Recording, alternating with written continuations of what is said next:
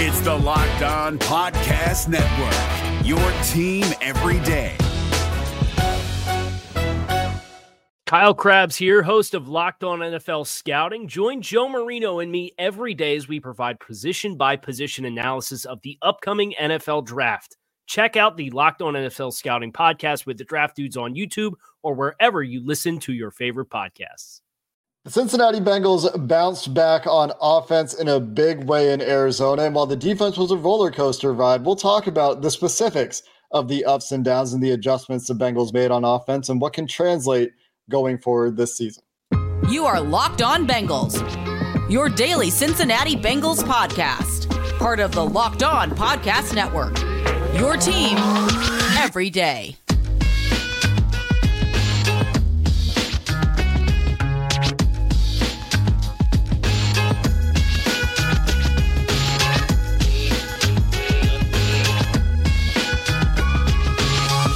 What up, Bengals fans, and welcome to another episode of the Locked On Bengals podcast. I'm your host, Jake Liscow, joined today by Mike Santagata, who you can find on Twitter at Bengals underscore sans for our weekly film review. And there's a lot of good to talk about in this game. Arizona Cardinals, not a great football team, but there were some schematic changes we saw and some players that stepped up on the defensive side of the ball. And despite some some downs in the middle of the game on defense where they had some tackling issues. They gave up some explosive plays. There were some adjustments. So we're going to talk about everything that they changed this week and what looks sustainable, what they can build on from here and get a, a positive momentum rolling off of a positive week five performance. This episode of Locked On Bengals is brought to you by the Game Time app, where you can create an account and use promo code Locked On NFL for $20 off your first purchase. Last minute tickets, lowest price guaranteed.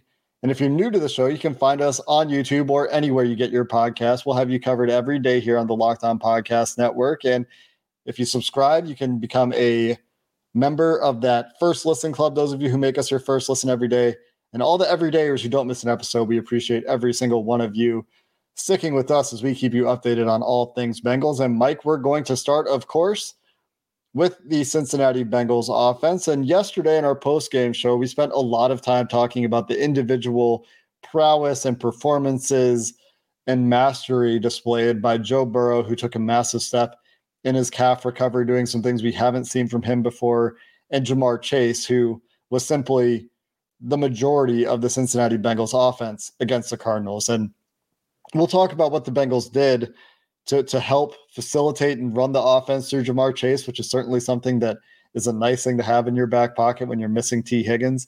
But let's start big picture with this offense. Saw a little bit more pistol this week, especially to close the game. Saw some other receivers getting used. Trent Irwin obviously stepping up in the place of Tee Higgins, but structurally, what were the big adjustments you saw this week that you thought were successful wrinkles the Bengals put in against Arizona?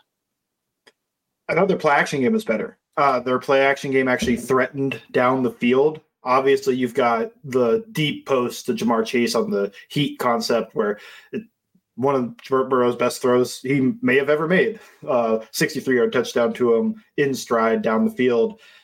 but there were other play action concepts throughout the game that just worked better. They took shots down the field, or at least they threatened down the field. And for the first time, maybe all year, the offense didn't feel so claustrophobic where everything was within 15 yards, even play action concepts. They're running hinges at like 15 to 20 yards. They were actually willing to open things up in this game uh, to go with that. And this is kind of also the Ja'Marr Chase usage thing, but they're tied together. He had a bunch of catches uh, when they ran play action and slide concept, which is when they'll have the run action go one way and then have somebody sneak across, slide across the line the other way for just a little dump off in the flat. That got a free 10 plus yards for them as well. And Chase doing that on the ball is really difficult and shows some of his some of his ability that people don't notice, where he's able to get behind the line and then still be able to get full speed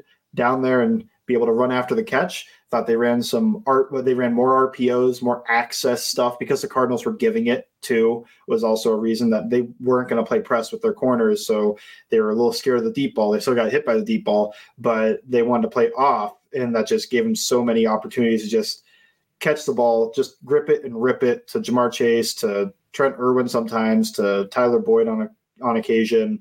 But just it's there. That's what the access RPO means. Like there's access, so I can throw it.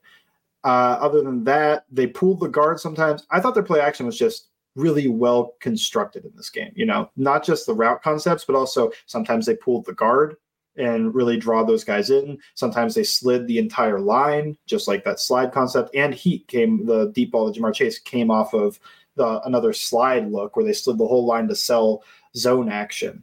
Uh, it was very, even though the run game wasn't perfect, they were able to threaten them with the play action, get everybody to bite, and work down the field with it. So that to me was the biggest difference. They also, for the first time this year, ran halfback draw, which I've been yelling for them to do all year. It only gained six yards, but I was so happy when I saw Burrow fake, like look to pass and then hand it off. I was like, oh man, for a team that passes the ball 60% of the time, 70% of the time, like this seems like such a an easy call, but they finally got to it.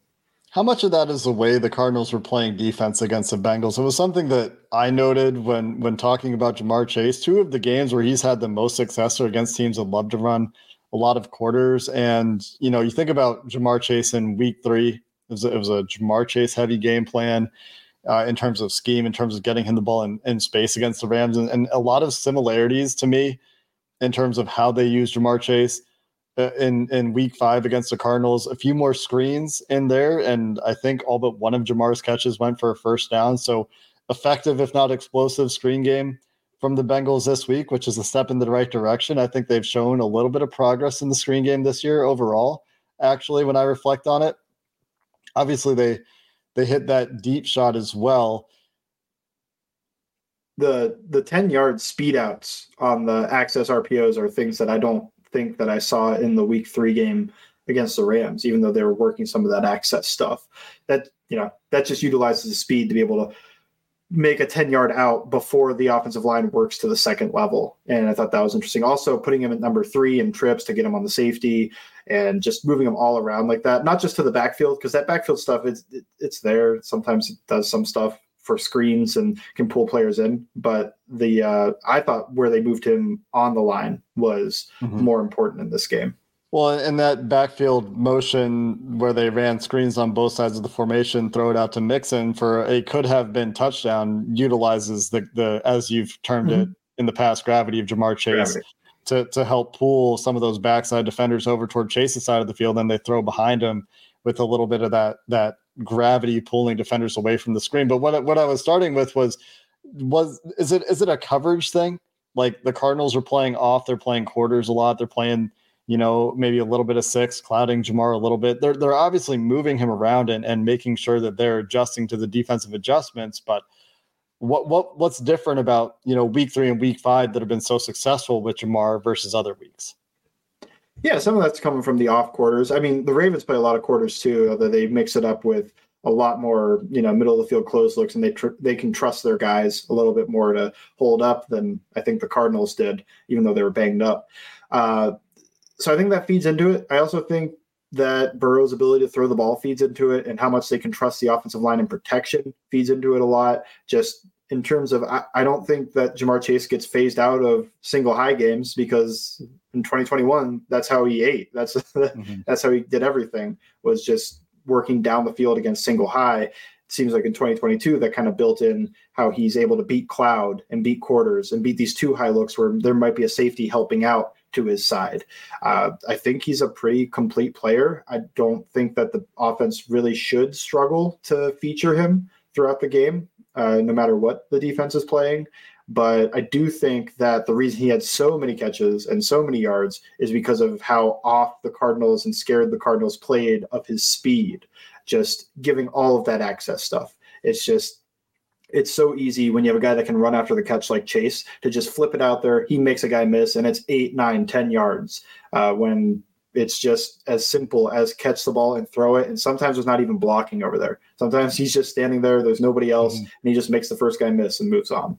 Yeah, that's the beauty of having players like Ja'Marr Chase, like the Bengals are going to see in a couple weeks in San Francisco with Brandon Aiyuk and, and Deebo Samuel. And you think about Miami's offense with the guys they have that can catch the ball and make things happen after the run. Think about a lot of the Shanahan offenses that are successful, actually, and they have numerous of those dynamic playmakers like Chase. And when the Bengals can get Chase going, like those guys can get going, where there are multiple weapons like that in those other offenses, that has spelled success for the Cincinnati Bengals. Coming up next, let's talk about some of the improvements we saw from the Bengals offensive line in week five. And can't ignore Joe Burrow. I know we talked about it a lot yesterday in the post game show, but there were some massive stats from Joe Burrow that went in the right direction in terms of health. We'll talk about his game as well coming up next. Today's episode of Locked On Bengals is brought to you by the Game Time app, who knows that it shouldn't be stressful when you need to buy tickets for your next big event, and they are the fastest and easiest way to buy tickets for all the sports, music, comedy, and theater events near you. So check out the Game Time app for last minute deals, all in prices. You get views from your seat in the app and their best price guarantee to take guesswork guesswork out of buying tickets. They'll have deals all the way up to the start of the event as well, which is pretty convenient if you're really trying to go last minute and be spontaneous. I know a lot of people like to be spontaneous in their life. I, I think it's a lot of fun Sometimes you can even get tickets after the event has started. And with that best price guarantee, if you find tickets in the same section and row for less elsewhere, Game Time will credit you 110% of the difference. Download the Game Time app today and create an account using promo code Locked On NFL for $20 off your first purchase. Some terms do apply. Again, create an account, redeem code Locked On NFL for $20 off. Download the Game Time app for last minute tickets, lowest price guaranteed. Is your team eliminated from the playoffs and in need of reinforcements? Maybe it's time for a rebuild, or maybe they're just a player or two away from taking home the Lombardi Trophy. Either way, join Keith Sanchez and Damian Parson for Mock Draft Monday on the Locked On NFL Draft Podcast. They'll tell you which college football stars your team will be taking in the 2024 NFL Draft. Check out Mock Draft Monday on the Locked On NFL Draft Podcast, part of the Locked On Podcast Network. Your team every day. Mike, let's talk Joe Burrow.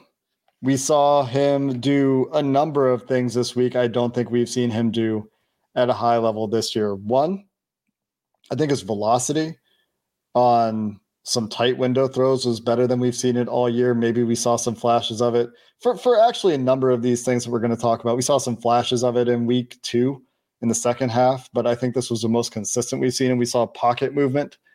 We saw him evade direct sack attempts and set up blocks to buy time in the pocket. We talked about that yesterday on the show.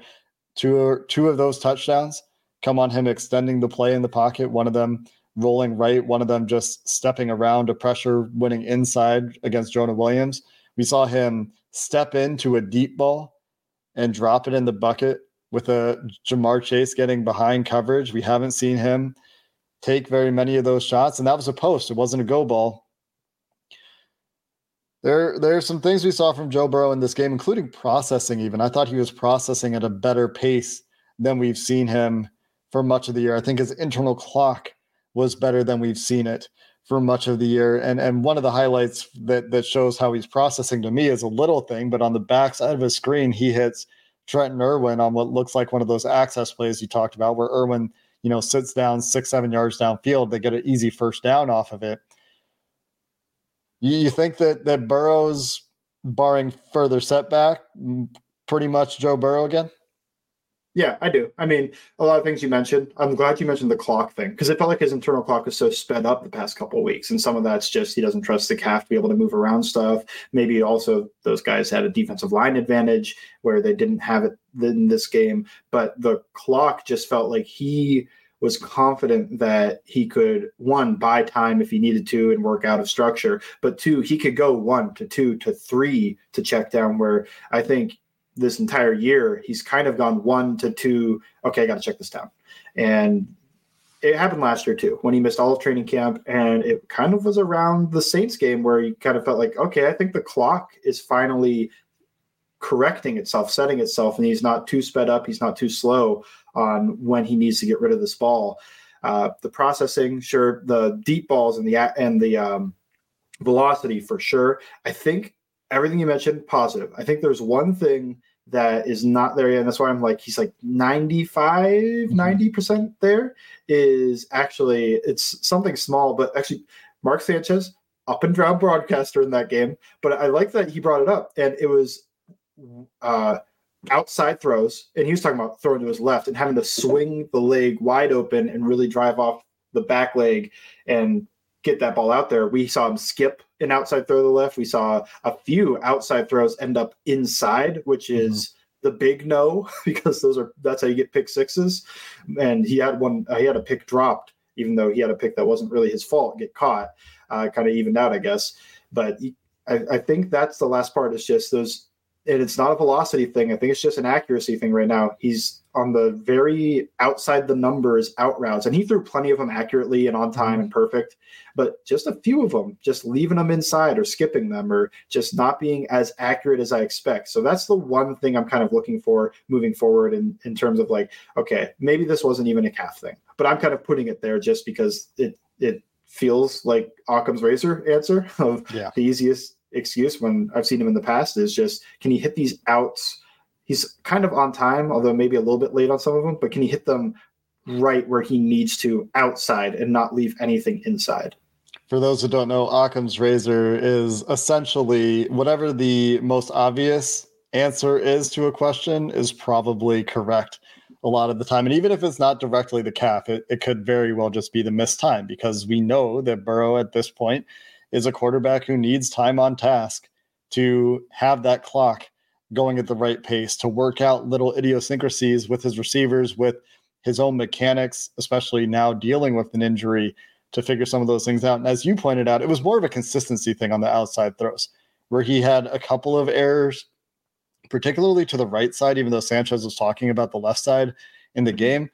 Um, it was it was to the right side where the one that should have been intercepted and, and could have been a, a pretty bad play for this team, a, a, little bit of a gifted drop from from the Arizona Cardinals there, but um, he also ran the ball well on, on, a couple of occasions. Like he was confident enough to step up and run. So if we start to see that, and that's why I tweeted during the game, he's so close to looking like himself because when he is himself, he he's not missing like those those accuracy misses where he leaves the the outbreaker inside is like once every three weeks, not a mm-hmm. couple times in a game, kind of thing. It's just like the frequency at which we see those errors. I think another thing that that was pretty impressive in this game, and this is my segue to the offensive line, is that he was able to get to a couple backside digs. And maybe they're backside basics, uh, depending on the the depth of the routes. But you could probably count on both hands the amount of times Joe Burrow is able to read the front side of a concept and, and sit in the pocket and actually get to the backside without having to check it down and hit the backside in breaker. And he hit, I think it was Ja'Marr and T on two separate occasions, or sorry, TB. T wasn't playing.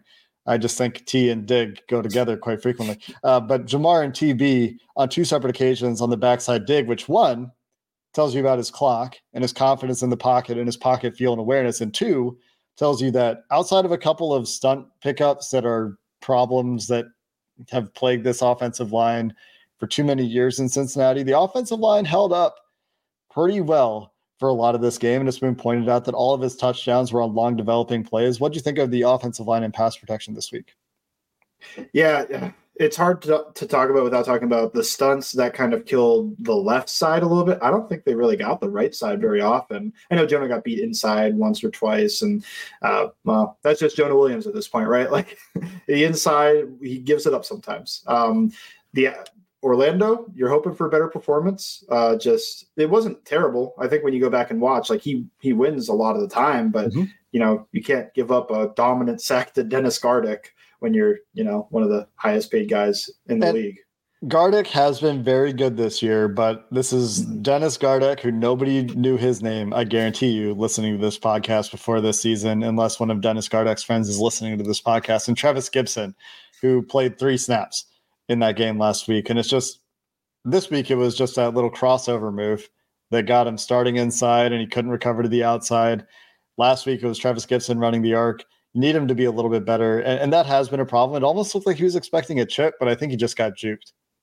Yeah, uh, he already sets short uh, what he doesn't, and then he tries to use his strength to kind of pull, bull guys around the outside because he likes to protect inside and through his body the most and kind of give up the outside, which is almost uh, Jonah almost invites like I'm going to overset a tiny bit and try to wash you inside. Orlando does the opposite. Like I'm going to try to get you to go outside. I'm going to run you around 10, 12 yards mm-hmm. because I think that that you know you'll go right around the pocket type thing. And he's just got two weeks in a row. Just Gardeck actually shortened the corner when he already sets kind of short. So that was a real big, you know, win move from him. Um, it's just little thing that I think uh, is interesting to watch with Orlando Brown is can he keep short setting and work guys around the edge of the pocket when they know that's kind of his weak point right now. Um, to go with it, I mean, Volson was Volson. I don't think he struggled like physically with the guys too much. I think it was just he was at fault, not at fault, but at least half at fault, or maybe just there on some of these stunts that happened and he got picked or he gave up a pick and the pick being um, the penetrator on the stunt hitting the offensive lineman that he wants mm-hmm. to hit so that frees up the looper. I want to shout out Alex Cappa though.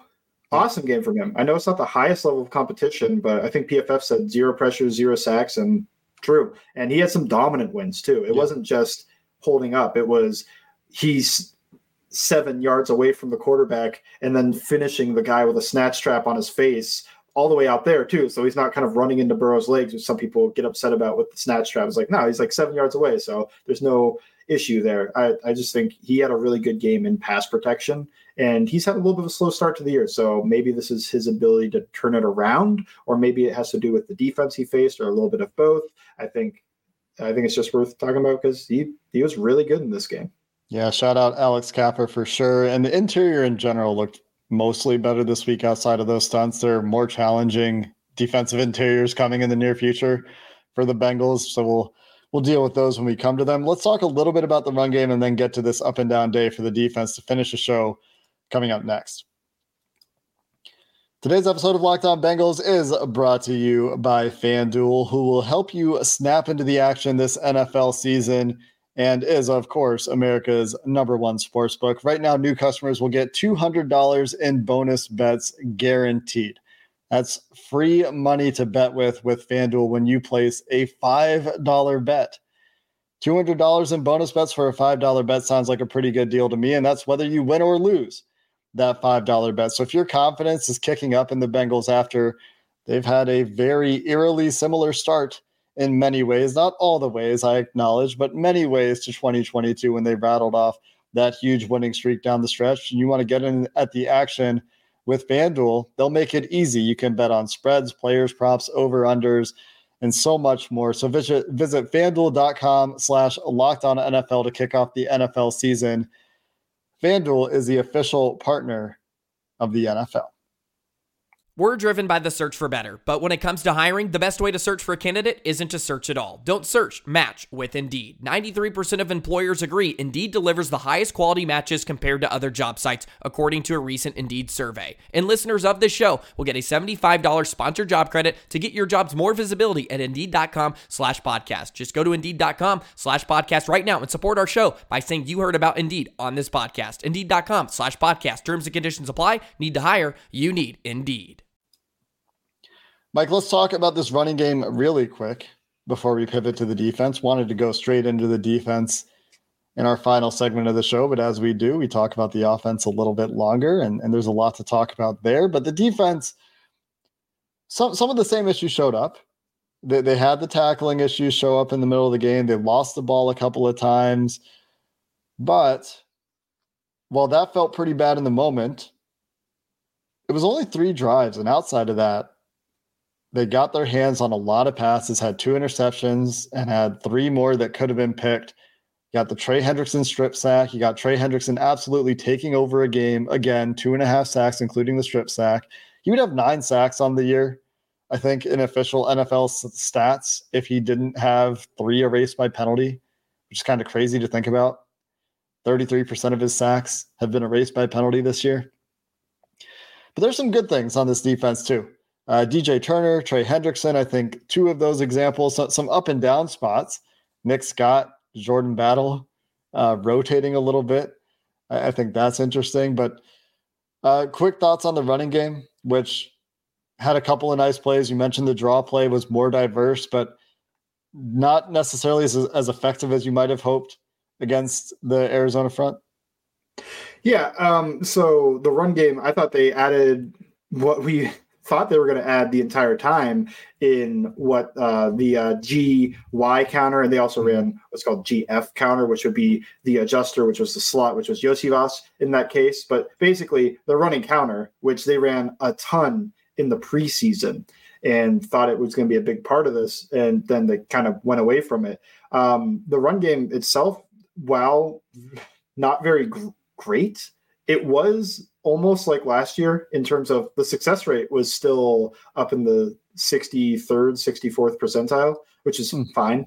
You know, yeah. like the they were able to keep him on schedule a little bit, and that's despite Mixon having what those four carries. I don't think any of those count as successful runs at the goal line. Yeah. Um, yeah, I, I thought the running game, I like the design more this week than I have in the past when it's been better, just because they got to more stuff that seems like stuff they should keep getting to this year. Now, I think that's with the caveat of they tried to run wide zone a lot again, and it just reminded me of, oh yeah, they're bad at that. they're just not a wide zone team. So when they got the pistol and ran wide zone, it wasn't very good. Even when they ran shotgun wide zone, that's really hard on the running back wasn't very good. Um, but when they ran other stuff, when they try to run downhill, this gap stuff, they ran one back power. It was great. Uh, they ran the draw play, they ran duo a lot, tight zone. That's kind of their two big plays, their staples of this offense. But then they got to that counter play, like I talked mm-hmm. about. Mm-hmm. And, you know, some of it's there. I think the run game is coming together. Both Mixon kind of had his worst game, even though I thought he was pretty good in this game. He was just on a heater the past four weeks. Uh, can he get back to that early performance with this new wrinkles with the new wrinkles in the run game? And can they make it as efficient as possible? Uh, that'll be interesting to look at. But yeah I, I, like the run game and they added some interesting wrinkles. I'll say this they they do need another running back. Yeah. Wherever that comes from whether that's chase brown whether that's chris evans we all saw joe burrow lose his mind a little bit after Trayveon Williams missed the check to the running play and he uh, pancaked a guy instead of taking the hand. He pancaked a defender. Yeah, not good though. Regardless, I mean, great that he pancaked a guy who was very confused, probably as Joe Burrow was on that play. Uh, they, they reconciled. It appeared walking back to the locker room after the game, but that is not going to win you points. And and those points are trust from the offensive staff and from your quarterback. So so probably need a little bit more from the running back position in general and and I think missing a player that can do at least what Samaje Perine can do, missing some explosion at that position, which is just what we talked about all year at that spot, and and that is the way. Sorry, all off season, and that's the way it's been playing out this season. Uh, let's pivot and and finish on the defense, and I'll just kind of let you talk about what you liked, what you didn't like to start, because I kind of talked about some of the things that I thought were interesting. So why don't you build on that? I thought the pressure design and everything Lou threw like uh, exchange pressures or creepers, or when they went full zero, or when they showed pressure and they just dropped everybody out. I thought he did a really good job of that. Uh, you can think back to the second play of the game where they got a, a sack off of uh, a boot concept where they sent Dax Hill. They set the safeties a lot in this game, and sometimes two safeties. I'm not I'm not sure if it was always both safeties, or I think there were a lot of three safety sets with Jordan Battle and Nick Scott and Dax Hill, and they were sending Battle and Scott at times, including the Battle play where he ends up really good play from him, where the um, Josh Dobbs is trying to throw the ball and he attacks that throwing arm so that he can't finish the throw. I think that's kind of like a savvy vet play, and that's kind of what you hear about Jordan Battle, where he's he's more mature than uh, a lot of rookies, and he was coming out of college. Mm-hmm. You know, mm-hmm. not perfect, but I think there there are moments in this that I thought like, okay, Jordan Battle, you know, I think he's playing better in this game than he did in the preseason, which limited role for the most part. Uh, not so great on that one touchdown where he's playing from free from free safety, single high no, safety, post safety that's kind of the issue too with him playing single high safety, or that's why Nick Scott is in there so much because he's more comfortable doing that because he did that for the Rams a lot, and he's just more athletic as well. Um, but I do think I think you give kudos where it is. Jordan Battle mm-hmm. did play pretty well throughout the game. Um, Nick Scott up and down. It, he just misses too many tackles. Yeah, I've been a Nick Scott uh, truther defender. I think he gets scapegoated. I think he's fine in coverage. Like I think people blame anything deep on him, which is where I I think I developed the defensive nature with him. It's like that's not on him, uh, but he's just he misses so many tackles. He's missed so many tackles already this year that if he doesn't miss a single tackle the rest of the year, I feel like it's still what I, he's got to be up with like seven missed tackles on his own. I don't have the numbers in front of me. It just feels that way where it's at least a missed tackle per game. And I think that's also why they kind of brought Jordan Battle in for that one drive was just they're running the ball really well. Let's let's make sure we get some sure tackling. Well, and it was really two explosive runs for the Cardinals. And I know you can't mm-hmm. just erase them, but outside of the reverse that wasn't reverse oh, that yeah. bamboozled the defense and one James Conner explosive, I think it was like 3.3 yards per carry outside of those two. The Bengals did get a mm-hmm. fourth down run stuff on Josh Dobbs on on I don't I actually don't remember. I have not actually gotten to the defense yet, so I don't recall what that was. But Josh Dobbs is running outside and the Bengals cleaned out of. They had a couple fourth down stops in this game, in fact. So while it wasn't all bad, what what are your takeaways for the run D? Because Seattle's a team that's going to want to run the ball a lot. That is that is certainly their identity. Uh, on offense, it starts with the run game for them, and then you got San Francisco the following week, and all the nightmarish matchup issues that San Francisco presents. We'll talk about those in a couple of weeks. But what, what did you take away for this this run defense that has not necessarily been what we thought it would be with so much continuity up front? Well, this Cardinals offense was top five in run yes, and like almost every run efficiency. So I know people are going to kind of poo poo. It's like the Cardinals. This Cardinals team ran pretty well against the Cowboys, ran ran pretty well against the 49ers. So they were doing against tif- difficult teams too. Uh, they were solid. I think in overall it was good run defense, and DJ Reader had a couple reps that were vintage DJ Reader in this game that I'm sure I'll tweet out on my uh, Twitter account. But um, it just feels like they give up at least an they've been got bamboozled by a trick play five weeks in a row now. Yeah. So they need to figure that out. But it's always the contain and backside that's giving up these explosive plays. It's not like the Cardinals were James Conner hit it out the front gate and went 45 yards on power right through the A gap. It's he gets the ball and it's screwed up on the play side, and then he Cam Sample misreads the mesh point, and then yeah. Conner has um, the movie hero run where he hits a spin move and he trucks a guy and he stiff arms a guy and he jukes a guy. it's like he did every spin move. move off his own lineman.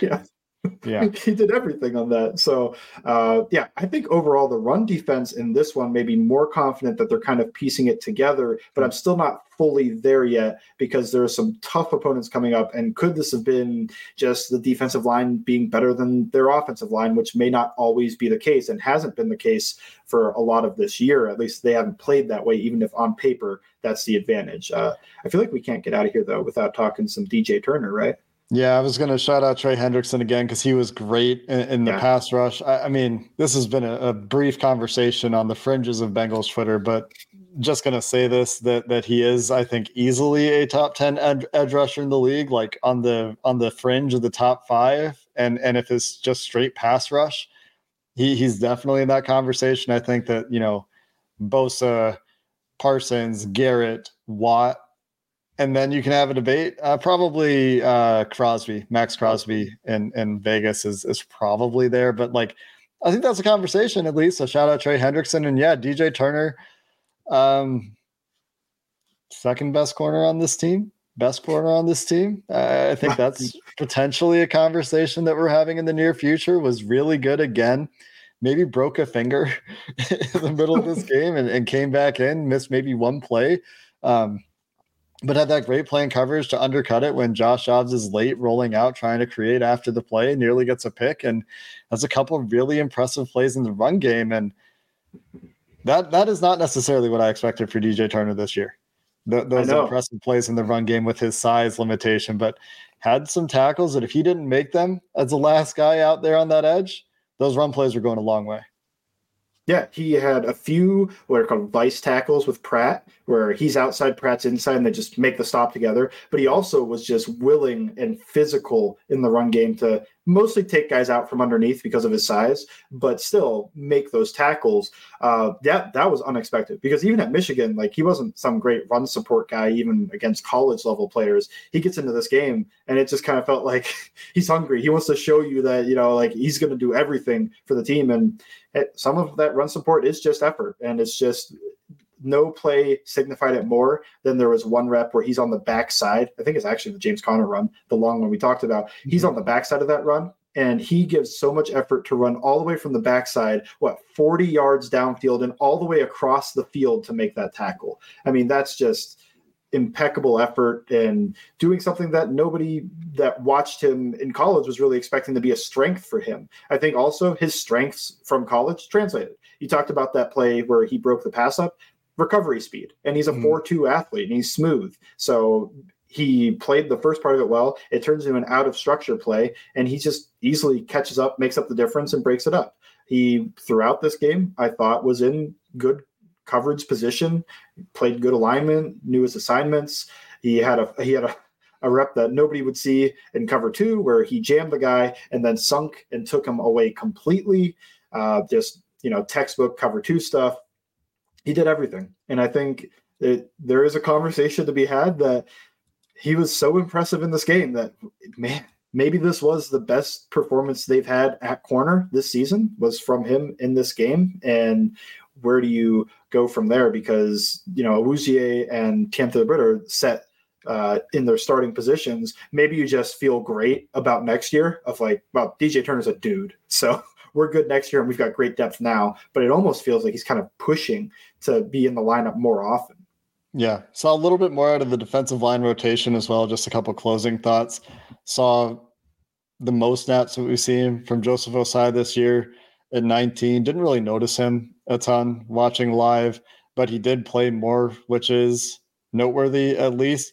Dax Hill, I think, continuing to show that they're going to be just fine at that position with Dax Hill playing the role he's playing. They need to figure out the free safety part. Maybe that is Jordan Battle long term, as he had the most snaps he's had in a game as well, I believe. And uh, Germaine Pratt, quick shout out for Germaine Pratt, who made that fourth down stop, had a couple of really nice run stops, and made that unnecessary but beautiful diving interception on a fourth down play where he got hurt. So hopefully his shoulder's okay. If you watch the post game celebration in the locker room with Zac Taylor, he says, and you got a shoulder injury when he's giving uh, Germaine Pratt the game ball that you're going to recover from really quickly.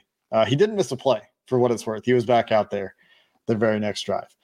Mike, appreciate it. You can find his work at Bengals underscore sans on Twitter and the Always Game Day in Cincinnati podcast. Until next time, thanks for listening to this episode of the Locked On Bengals podcast. Who Dey and have a good one. Is your team eliminated from the playoffs and in need of reinforcements? Maybe it's time for a rebuild, or maybe they're just a player or two away from taking home the Lombardi Trophy.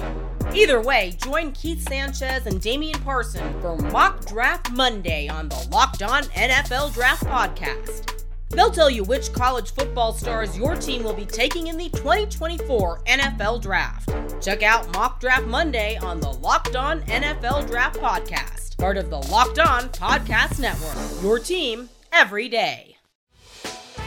Hey, Prime members, you can listen to this Locked On podcast ad free on Amazon Music.